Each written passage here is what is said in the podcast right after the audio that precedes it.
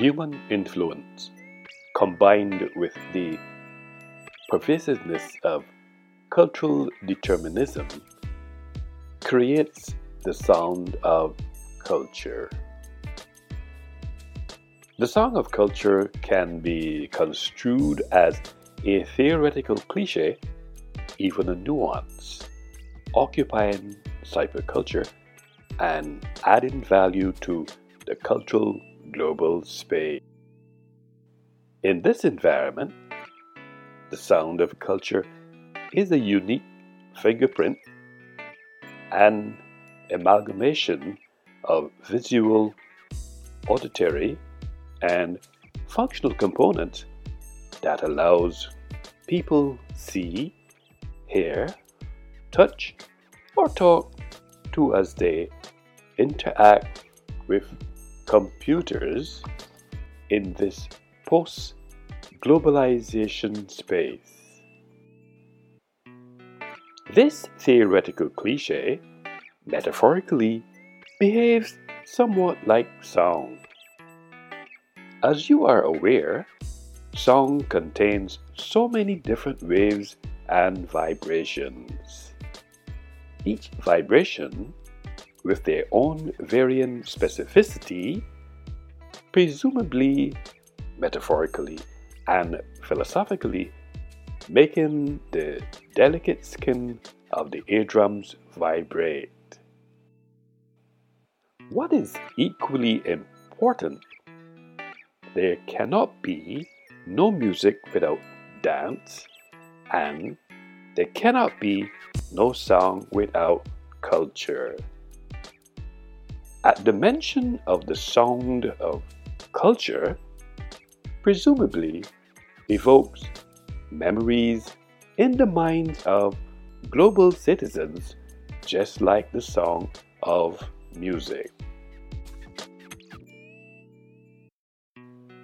In context, The Sound of Music is a 1965 American musical drama film produced and directed by Robert Wise and starring Julie Andrews and Christopher Plummer with Richard Haydn and Eleanor Parker.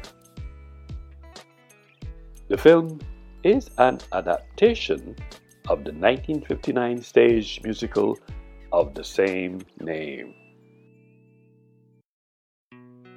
As a student of film, I have noticed that in this film, just as there is diegetic versus non diegetic song in the songs of music, likewise, metaphorically, in the song of culture, which is a cultural discourse, diegetic song is any song that the character or characters on screen can hear.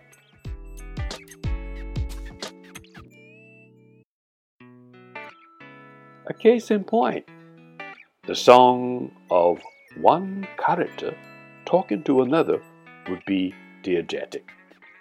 Non diegetic song is any song that the audience can hear, but the characters on screen cannot. Any appearance of background music is a prime example of non diegetic sound.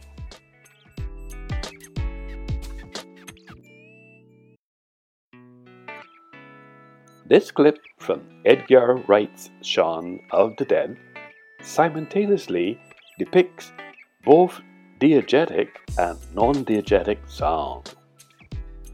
The aforementioned explains diegetic and non-diegetic sound and how it's applied since there are so many ways to use song even metaphorically.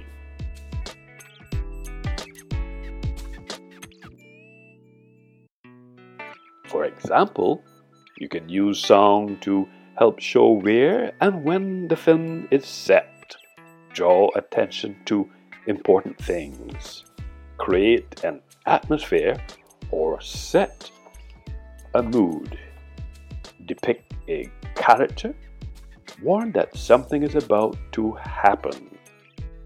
Consequently, since the song of music is a film, conversely, the song of culture is a cultural discourse.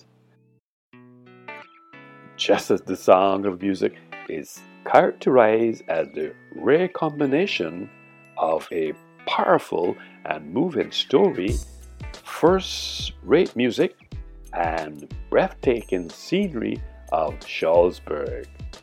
Likewise, the Song of Culture is characterized as a cultural discourse that adds value to the cultural space, which is also a breathtaking scenery of the way of life which is performed on the world stage by global citizens.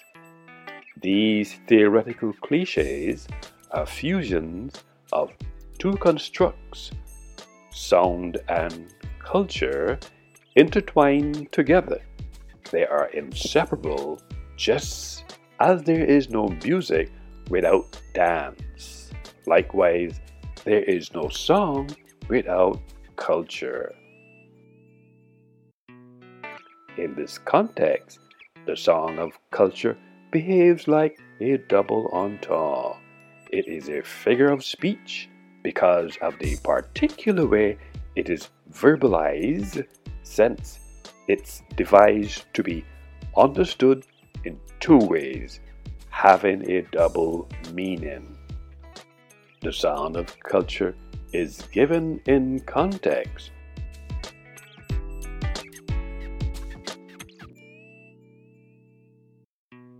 Whereas culture may require more thought, while this cliche is applied in this text to exploit puns.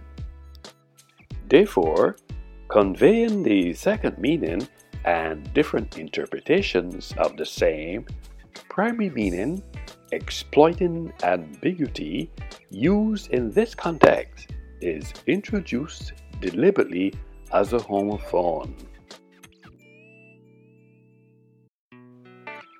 The Song of Culture is used interchangeably as a double entendre because it is a cultural discourse providing some insight into any queries.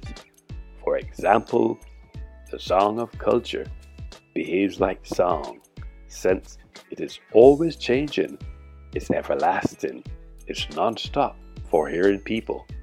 Information is captured via the air through song according to Christine Kim.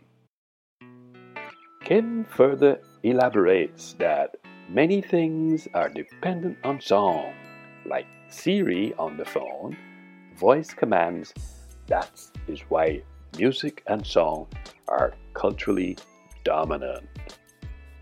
Music and song are culturally dominant, and therefore the scope, the depth, and the originality of this theoretical analysis of the song of culture reveals that it is a continuum contributing significantly to the understanding of the cultural interpretation and the appropriation of the song of culture.